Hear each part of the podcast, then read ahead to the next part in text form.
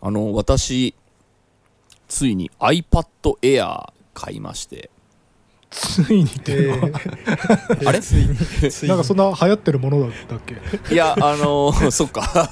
俺の中では結構大きな事件だったんですけどあのノートパソコンをねそのああはいはいはい。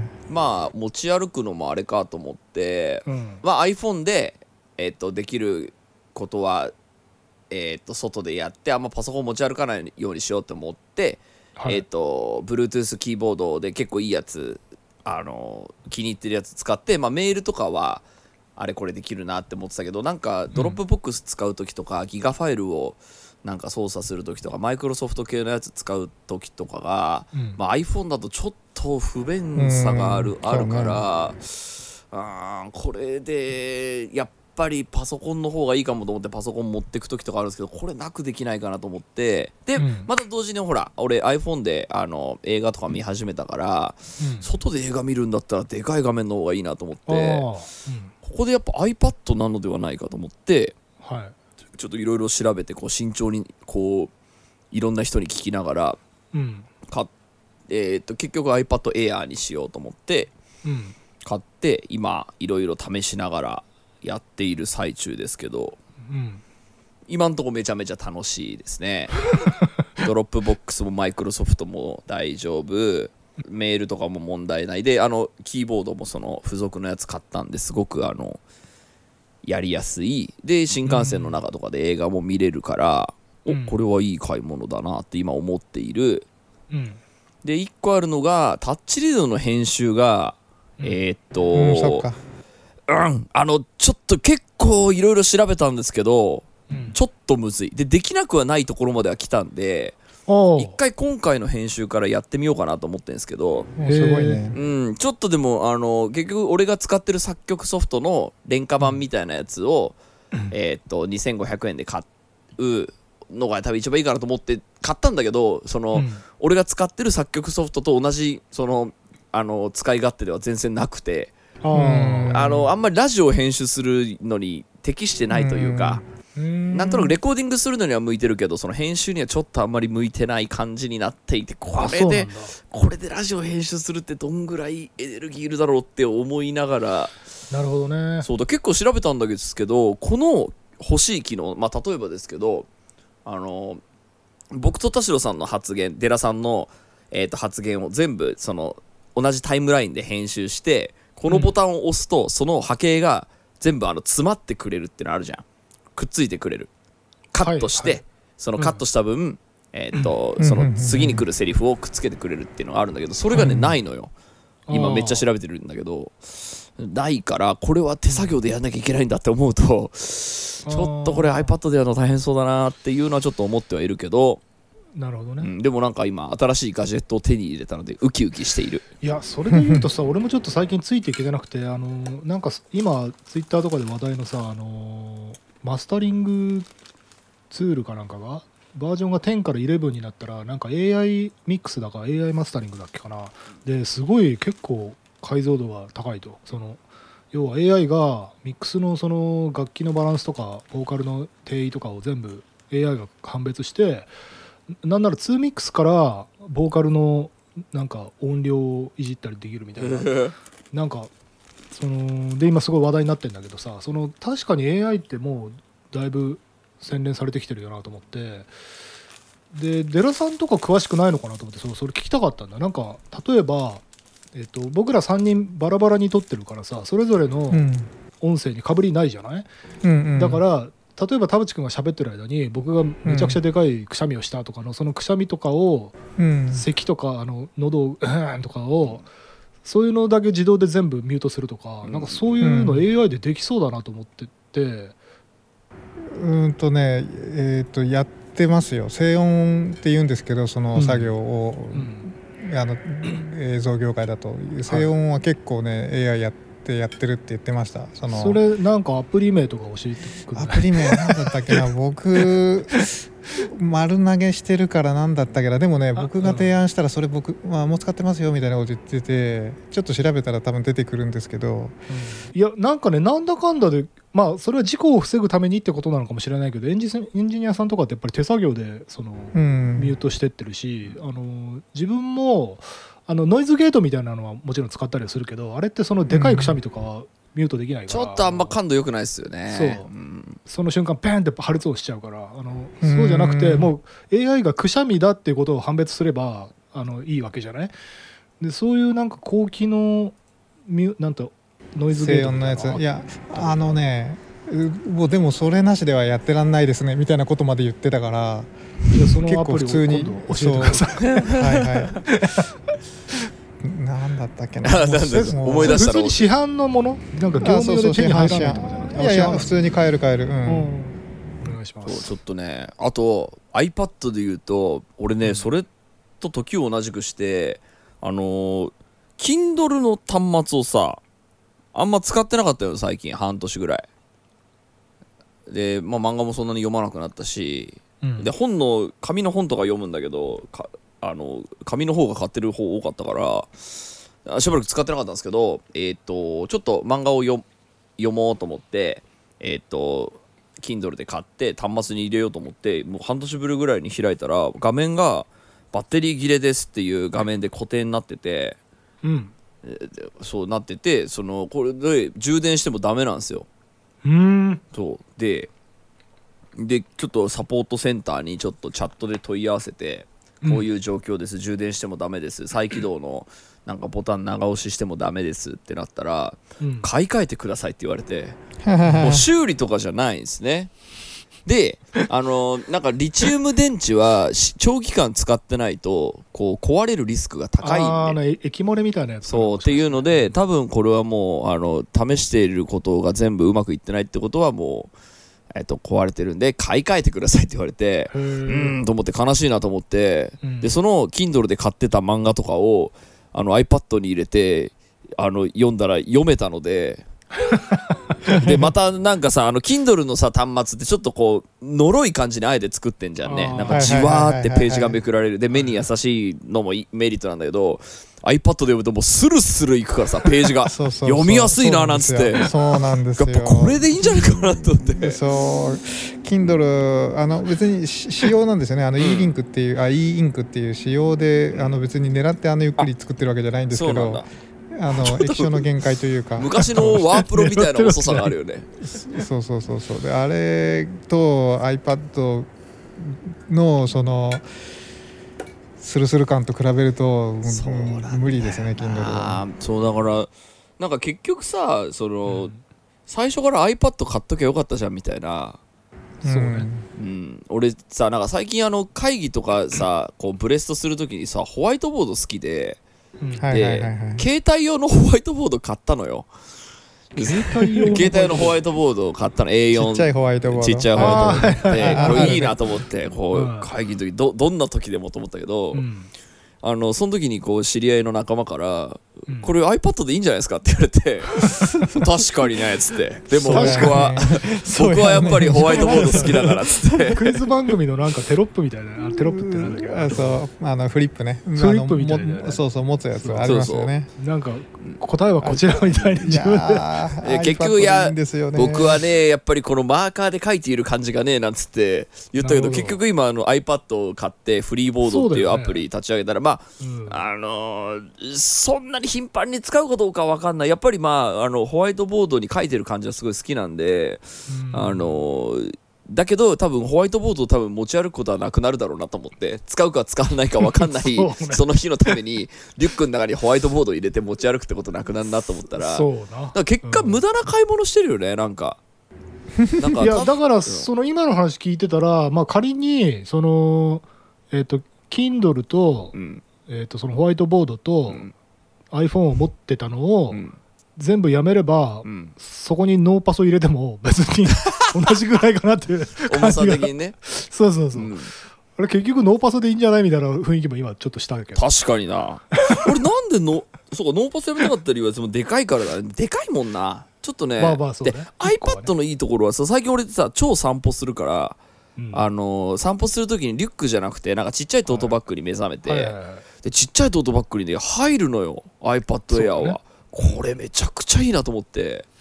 でそれであのもう外ではパソコンと同じような感じで仕事できるから確かに。俺いいなって今思っている。今んとこちょっと俺俺の中で。でこの iPad には X 入れてなくてあの見ちゃいけないと思って、遮断してんのね。X 入れないあとなんだななんかそうちょっとスマホに入ってるやつ別にいらないなと思ってその天気予報とか、Google マップとかなんか余計な機能は入れないようにしようと思って基本あのあでも通信はできるやつなんですか？W i f i モデルじゃなくてあのあ w i f i モデルですあ w i f i モデルなんだ、そう w か i f i だけなんでだからまあ僕あの大体あの w i f i がどこにあるか知ってるんで。うん、知り尽くしてるから、はいそこであの仕事してる。でまあ w i f i ないところはねあの黙ってあの映画見たり漫画読んだりしようかなと思って、ね。はいね結構ね。やっぱりみんな iPad 買った方がいいんじゃないかなって思ってますね。はい。今週も始めます。はい。田代智和と。田淵智也のタッチレディオ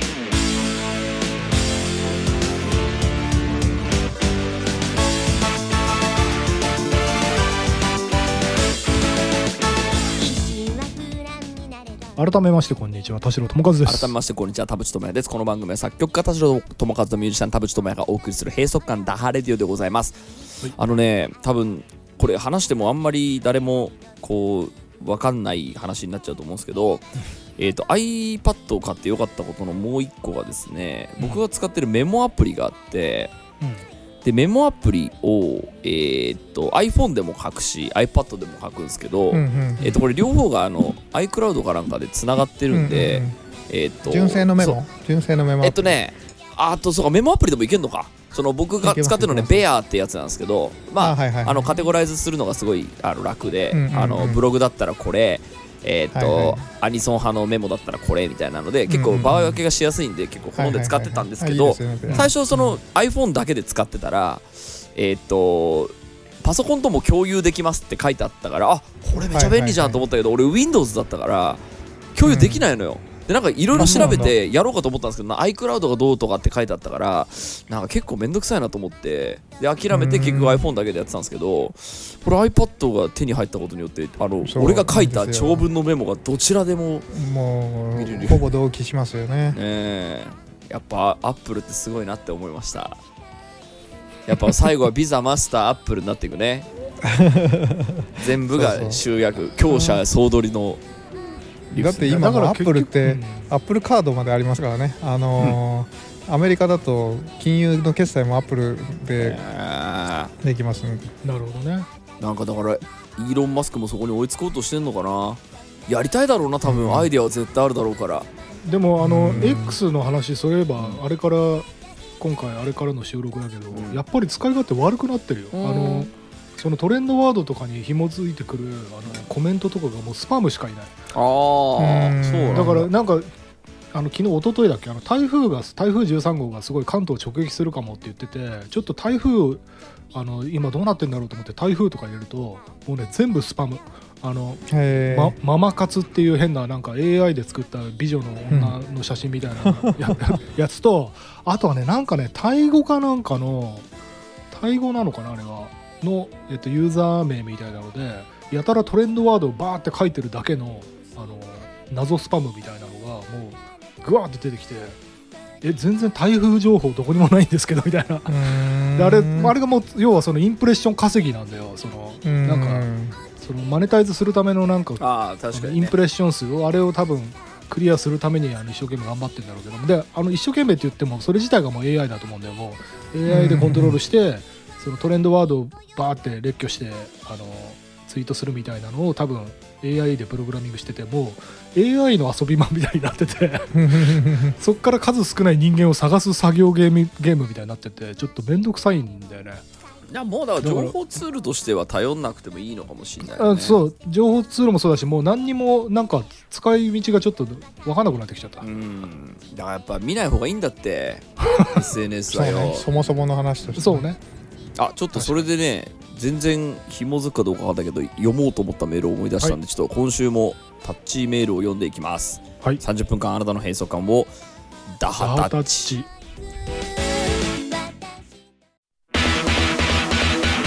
代智友和と田口智也のタッチレディオ。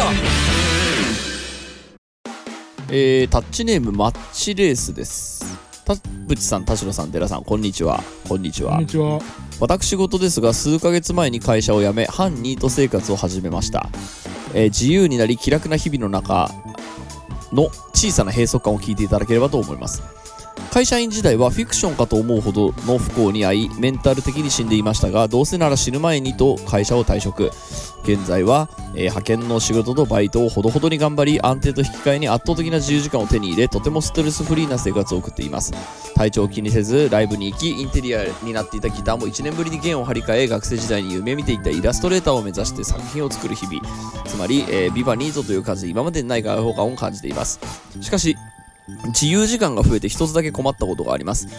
以前までは、えーいかに業務時間以外でタスクをこなすかなど時間に対して意識が高かったのですが今は YouTube を見始めると気づいたら1時間経っていたなんてことがたびたび起こるようになりました。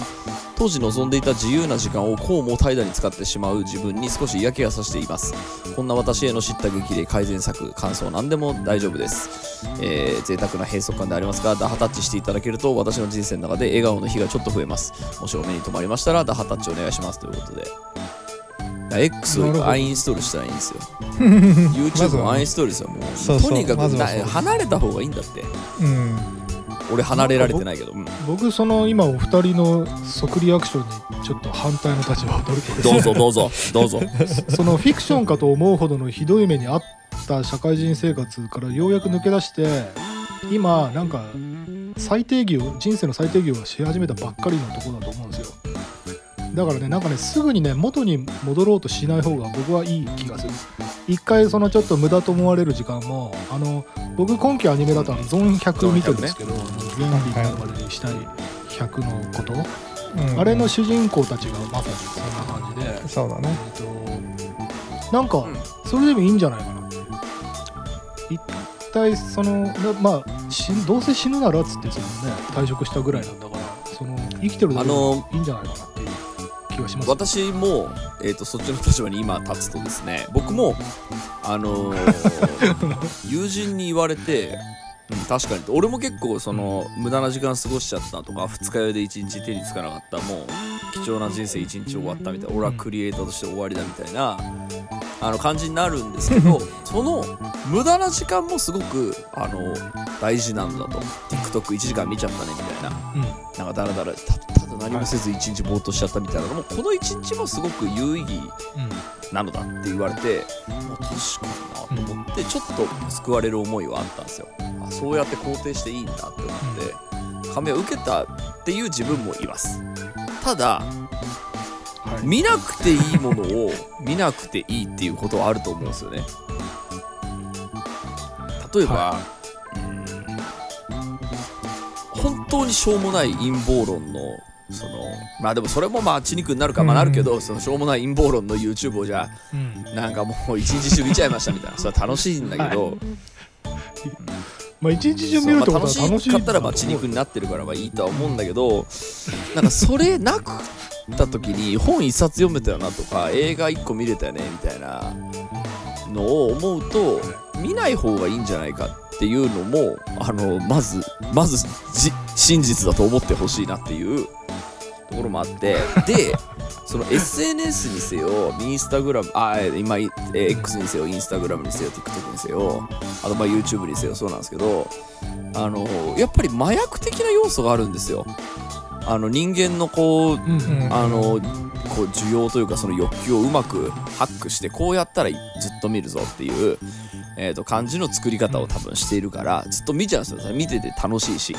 でもちろんその無駄な時間が大事っていうのも分かるんですけどただうん。ハックされてるっていう事実は僕あると思っていてっていう時にうんその、俺あれ麻薬と一緒だと思っててうん。だから麻薬は吸う方がいいか吸わない方がいいかっていうとまあ二手に分かれると思いますけどその吸わなくてもいい人生あるよねっていうこう理屈もあるんで、なのでそのじゃあ YouTube を見ていた1時間をななしにしましょうってなったらなったで多分楽しい有意義な人生もあると思うからなんか一概にその無駄な時間も大事なんだよっていうのでこの話を終わらせるっていうのはあんまり俺ね実は同意じゃないかもって最近思ってきた、うん。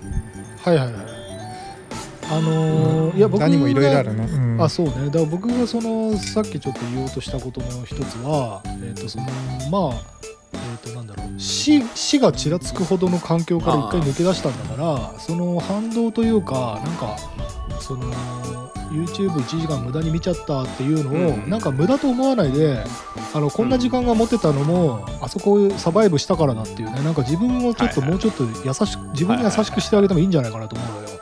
なんかそのその必死さって結局なんか元の環境に戻ろうとしてるような気がしてちょっとねうん。闇を感じるんだよねその追い立てられていることが正義みたいなまさにあのそのゾンビになる下100のことのあの主人公が途中であのボスにもう一回会ってなんか洗脳されたみたいになっちゃうんだけどそんな感じがするんだよねあのなんか時間を有効に活用することが正義だっていうそっちの宗教があるじゃんその宗教なんだよそれは。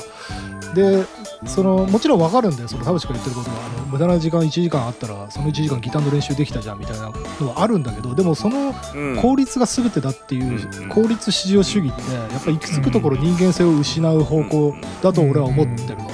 なんかもうそれだったらじゃあ例えばその、まあ、YouTuber とかさなんかデイトレーダーとかでさ俺はなんか30分でお前の50年分稼いだけどみたいなそいつが一番勝ちみたいな その世界俺あんまり人間味を感じないんだよ、ね。そうなんかそのクリエイティブなことをずっとしろっていうわけでも別になくて、うん。その、別にその YouTube とかにか SNS に関してもその麻薬的なものがあるもんで延々といけるんですよ。で延々といけるときにその最初の時期はいいよ。その えーとし死にたくなってた時期もあったけどそれを出したら YouTube 超楽しいねみたいなのはいいんだけどこれずっと行く可能性あるんですよ、うん。ずっと楽しいんで。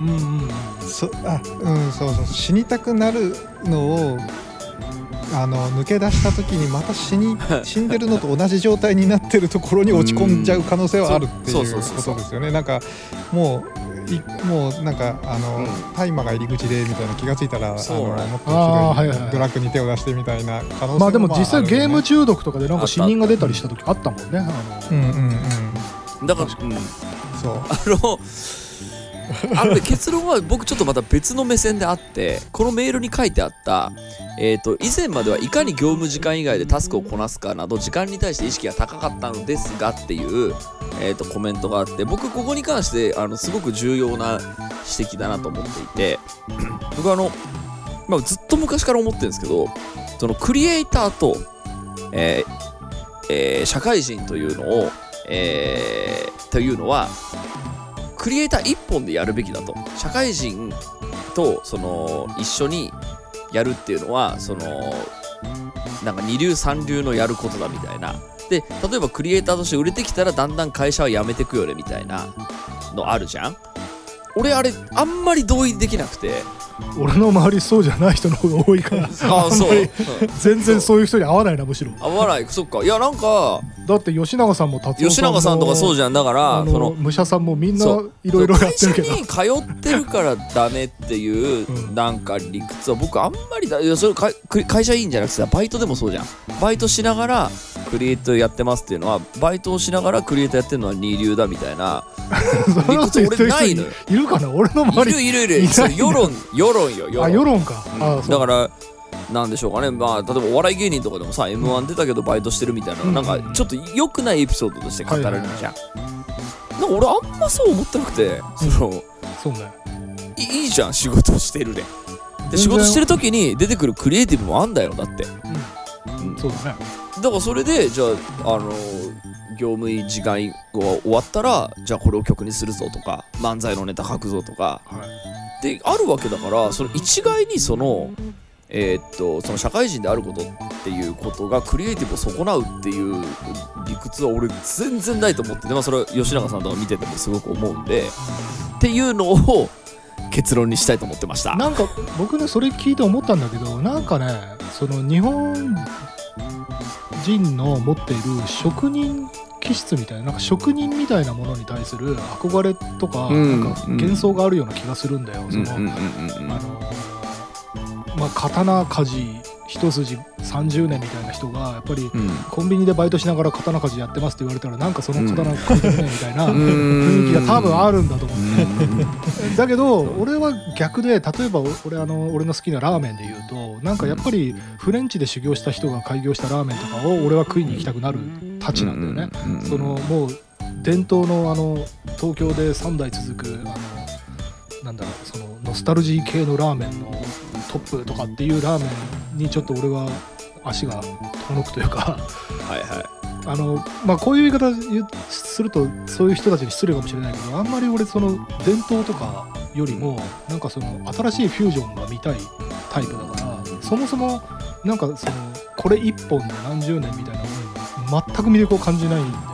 うんうんうん。だからその感覚がもう俺にはなくてで多分俺にないから俺の周りの人たちもないんだよね類友で。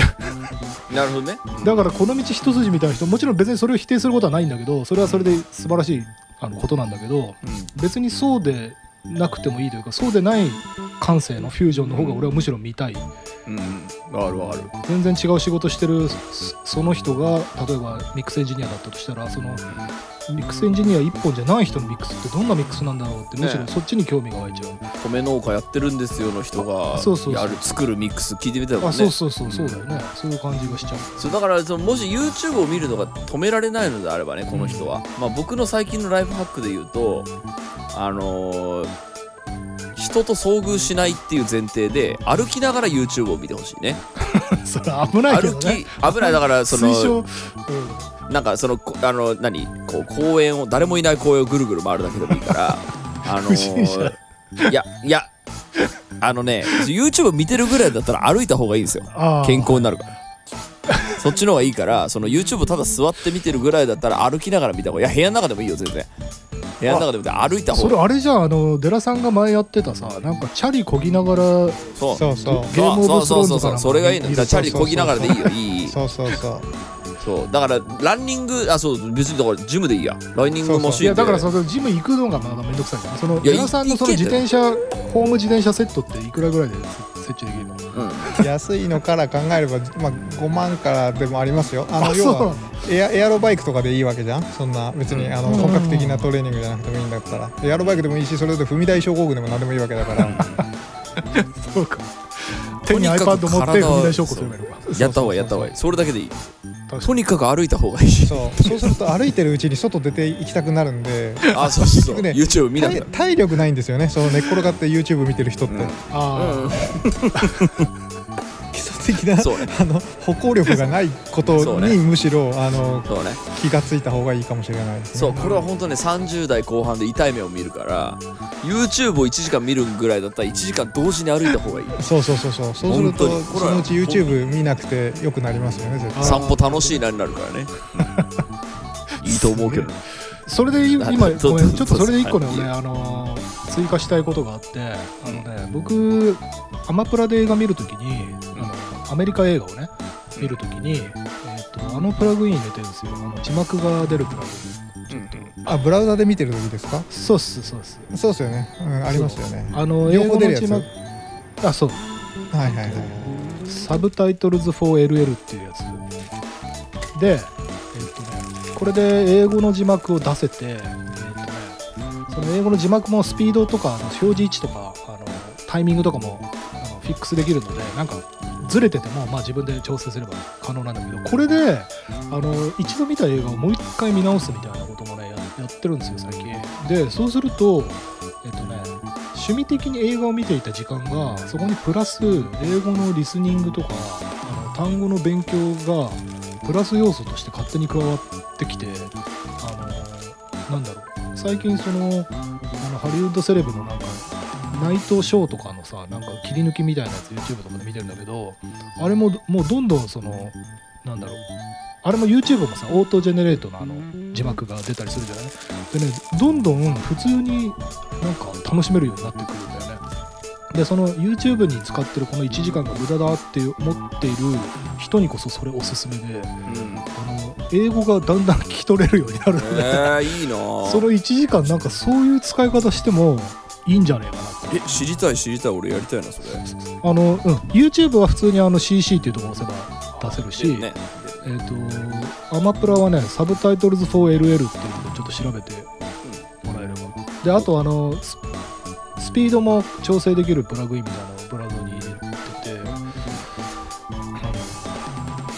いいですよ。だからー。めちゃくちゃセリフがこうマシンガントークで速いみたいなやつは逆に0.8倍とかにしてみたりして。あそうするとより聞き取れそうるんだ。聞き取りやすい。あいいね。はい。ちちょっとやってみてください。さあもう一通ぐらいいきましょうね、タッチネーム茶色いシーズーです。田淵さん田代さん寺さんダハタッチです。ダータッチですタッチレディを医療系健康系ラジオだと思っている節があるため前回読んでいただいた腰痛で気が狂いそうに続き健康のお便りを失礼いたします。えー20代後半になってから頻度が上がったのですが明け方に小村帰りで悶絶することが月に1回ほどあります。一度はひどすぎてそのまま肉離れになりました。毎回吐きそうなぐらい痛いのですが冷やさない水を飲む以外に何か対策はご存知ないでしょうか？リスナーの方もご存知でしたらぜひご教示いただきたいですということで多分もう今デッカルチェさんが今もう今本気を出し始めてるんでそれはあの次週以降のメールであの待つとしてうんどう小村帰りってある？俺あんまない。小村帰りって何？あの足つりやすいんだけど。そうそう。明け方にその足つるみたいなのって俺も子供の時あったけど、でもたまにあるかもな、うん、たまにうんあれ確かねあとなんかあれなかったっけ？ミネラル分とか、マグネシウムだね。そう。鉄だね。亜鉛か鉄かマグネシウムかなんかあの辺りをそう。それとあとはサプリで飲んどいて。ストレ飲んどくッチしてえっ、と健康的な心身で暮らすっていう。散歩だよね散歩。動かないからそういうことになるんだよね。だってこの腰痛で気が狂いそうって言った人ですけど腰痛もやっぱ歩かないからそうなるわけで。やっぱり散歩は全てを筋肉とあとね腰痛はあれだよね。そのそれこそ布団のなんだろう硬さ柔らかさとか枕の位置とかなんとかって。俺そういえばあの枕はもうずっとしばらくねもうあれにしてる。バスタオルぐるぐる巻きの。そうだよ。なんかすごい低い枕。そうもうね枕を使ってない。あの、うん。バスタオルをなんだろうちょっとこんもりさしてそこに頭を埋めて寝てるって感じで。でこれにしてから特に問題が起きてないから、まあ、これが多分俺には合ってんだって。んのね。今のところの最終アンサーという感じ。やっぱだからその30代になると大体みんな健康に関して気を使い始めますけど、うんそれマジでやっぱり大事だからみんな気あの気を使い始めるわけで。大事だしあとそのやっぱりちょっといろいろ試してみることだよね。その、うん。なんかどれが自分に合ってるっていうこの世の中のあの本当にネットショッピングとかであの、なんか2万人が星4.5とかつけてる枕とかあるんだけど、うん。2万円ぐらいのとかと思う。でもそのね金額とかねレビューじゃないんだよね。やっぱ自分に合うかどうかっていうことなんだよね、そうね。いろいろ試してみるしかないよね。そうそうそう。そう本当に。そうそれそれで言うと最近僕が気になる健康法で言うとうん。あの鼻の鼻の鼻の奥の尾骨の矯正みたいなやつがあってはい、えっ、と それあの有吉がうん。最近手術して鼻の奥のあの骨のっていうか空気の流れをうん。骨削ってしあの手術したってやつがあるあのしたって言ってたんですけどうん。ん要は寝てる時にあの寝てる時っていうか普段から鼻で呼吸がちゃんとうまくできてないと。うん。そうするとうん。やっぱり あの空気のまず要は酸素の取り込みが下手でいろんなところに要は思考力がおおあの鈍ったりみたいなもうそういうこうあらゆるなんでしょうねぼんやりした ぼんやりする原因がそこにあるんじゃないかみたいなことを言ってでそれで結局鼻の中手術してうん。1週間あのーなんかは綿を詰めてみたいなことやってたっていう話をしてたんですけど、僕も昔あの幼い頃にあの副鼻腔炎とかあの、うん。蓄膿症とかそういうちょっと怪我あって耳鼻科昔ずっと通ってたことがあるんですけど全然今大人になってそんな蓄膿症っぽい鼻水そんな出ないですけどうん。なんかそれやってみたいなって最近いびきがうるさいってよく言われるんではないんかそういうのも原因なのかなとか思って確かにいびきがうるさいって今ねデラさんが一連に言ったことマジで大事うんなうんうん。ポイントであのいびきがうるさいとかその鼻の通りがっていうのはその睡眠に多分直結するんでそうそうそうまあ俺も多分いびきする方なんであれなんですけどあのそれが改善されるとあの眠りは深くなるんでパフォーマンスは絶対上がるんですよ。人生変わるっていうの人で生変わると思います。あのそれで言うとね俺の友達があの睡眠障害で、えっと病院通ってて結局今何してるかっていうとレーザー治療で喉の奥の形を変えるっていうああはいはい。そういうやつかもしれない、うん。そう。だからそのいや寺さんの今鼻の奥って言ってたでしょ？だけどなんかそいつは確かね喉の形をいやでも結局つながってるからねあの鼻と。同じなのかなうんそう。そう多分まあそうじゃない有吉もレーザーでなんか切ってるレーザーでっつっってて気がする、うん。でそえそんな治療法あるんだと思って。ね。っていうのがありましたもうでそれをその有吉の前にやった有吉の後輩の芸人が言ってたのは鼻で呼吸すると新鮮な空気がグッときて痛いっていう。そのいいね。今まで通ったことのないところに空気が通ってるからそ空気ですら刺激になってそれが痛い。それでそそんなに気持ちいいのかい痛いのは気持ちよくないかもしれないですけど そんな未知の経験ができるんだったらちょっと気いやになるやった方がいいなと思うんですよ、ね、うんそう睡眠を改善すると全てが良くなるからね。ね、CPAP とかいろいろあの対症療法的なやつはありますけど多分根根本治療ってそこじゃないですか。鼻の軌道を変えるっていうか。多分あの、うん。医療がやっぱりその進んでくるとだからそのレーシックが ICL になるみたいな感じで、なんかより良いその技術絶対出てそうそうそうくるからそうそうそうそううんかにだからそこをその今までのその自分たちのこう負を解消する技術が絶対出てくるからそこにやっぱちゃんとあのそこにキャッチアップしていくことはすごい大事な気がするよね。確かにねうんあとやっぱそういう知識を知ることが大事だよね俺もそれ友達に聞くまで知らなかったから、うん、そうそうだからこれやると CPAP も俺聞いた時まあ俺やったことないからあれですけど、うん。結構衝撃でしたけど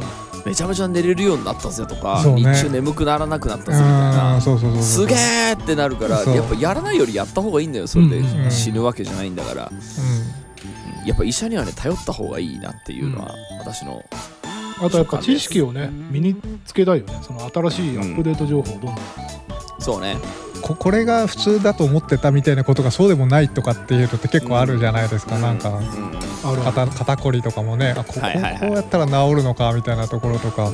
うん。いやそう当たり前じゃないっていう。でいくらでもバージョンアップするっていう意味だとね、うんそれこそさあのアレルギーなんかはさ、アレルギーっていう知識が認知される前はなんか知らないけどはいはいはい。食ったら体調悪いみたいな、はいはいそれ良くなるとかね無視してたかわわけだかいそうらだからやっぱり知ることって大事だよね。うん、あれですよね。その DNA 鑑定じゃないあ DNA ゲノム検査とかねそそういう系ですよね。そうね。俺メールくれた人はもう小村帰りになるのが辛いからでもだからめめっちゃ医者に行くとか、まあ、それこそ、まあ、タッチリディは健康系ラジオですからこの後メールが あの結構来ると思うんでそれに従っていろいろ試してみる。あの試してみたらね確かにその小村帰り自体が睡眠不足によるあうん。の事態の可能性あるかものでし可能性あうん。る可能性ある。睡眠障害の方を疑ったら治るかも、そうね。そうそう。確かに。調べてできることはまずやってみるっていうあの時期なんですよ20代後半とか30代前半ででやっていくとだんだん自分に合うものとあこれ実は眉唾だったかとかっていうのが分かってくるからそれはやっぱあの諦めずにこういろいろ挑戦してほしいと思いますけどね。そね。そうの方が絶対健やかな人生得られると思いますけどね。あはい。ということでありがとうございました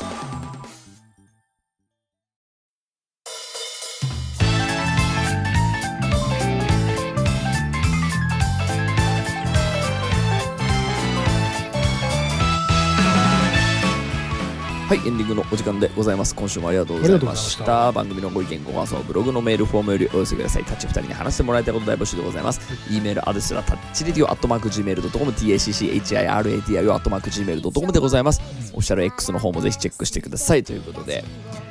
はい。すごいこうここ3回ぐらいスピーディーな感じでメールが読めてすごいホクホクしてるよ。いっぱい来てますからね。いいよ。